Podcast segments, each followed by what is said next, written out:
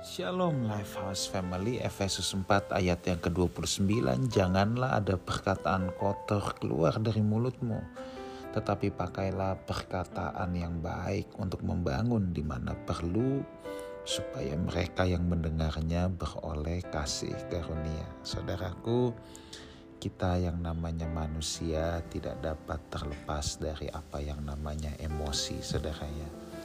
Selama manusia hidup pasti masih ada emosinya. Kalau orang sudah tidak ada emosinya lagi, itu namanya sudah bukan uh, makhluk hidup lagi. Ya. Nah, saudaraku, emosi ini bukan hanya marah, ya.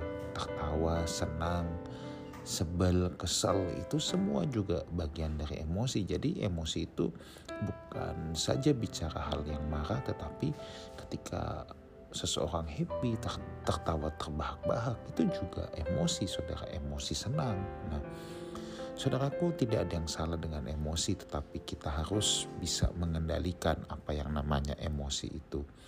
Ketika marah, ketika senang, jangan sampai kita lupa Tuhan.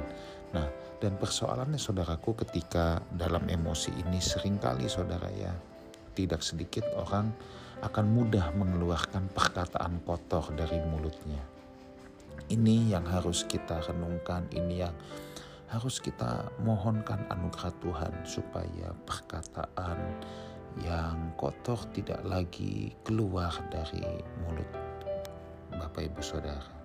Sebab mulut yang kita gunakan hari Minggu untuk memuji Tuhan, untuk berkata Tuhan itu baik.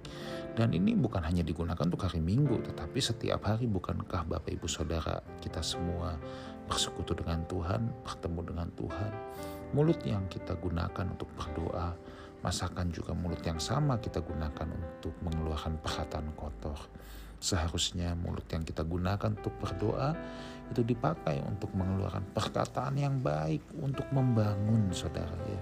Di mana supaya mereka yang mendengarkannya kata Rasul Paulus beroleh kasih karunia bukan menjadi mengutuk Tuhan, bukannya menjadi sumpah serapah, bukan menjadi mengutuki orang Kristen, tetapi seharusnya orang yang mendengar perkataan yang keluar dari mulut kita beroleh kasih karunia Tuhan. Nah, Bapak Ibu Saudara, yuk sekarang kita harus serius memikirkan, merenungkan apa yang mau keluar dari mulut kita. Apakah perkataan yang kotor atau perkataan yang membangun? Sekali lagi, kita hidup pasti masih ada emosi.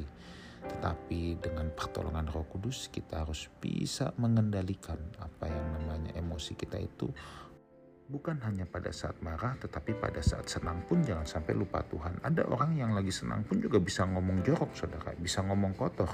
Lagi marah ngomong kotor, lagi senang juga ngomong kotor. Nah pernah ketemu yang seperti itu? Nah, ya itulah makanya persoalannya bukan ada pada emosinya, tetapi apakah kita bisa mengendalikan mulut kita. Ingat, mulut kita adalah mulut yang kita gunakan untuk memuji Tuhan, untuk berdoa kepada Tuhan setiap hari. Dan dari mulut yang sama, hendaknya kiranya hanya mengeluarkan perkataan-perkataan yang baik dan membangun. Mari kita mohonkan anugerah kasih karunia Tuhan untuk bisa menjamah kita semua sehingga kita serius mempergunakan mulut ini untuk membangun sesama kita. Tuhan Yesus menyertai kita semua. Amin.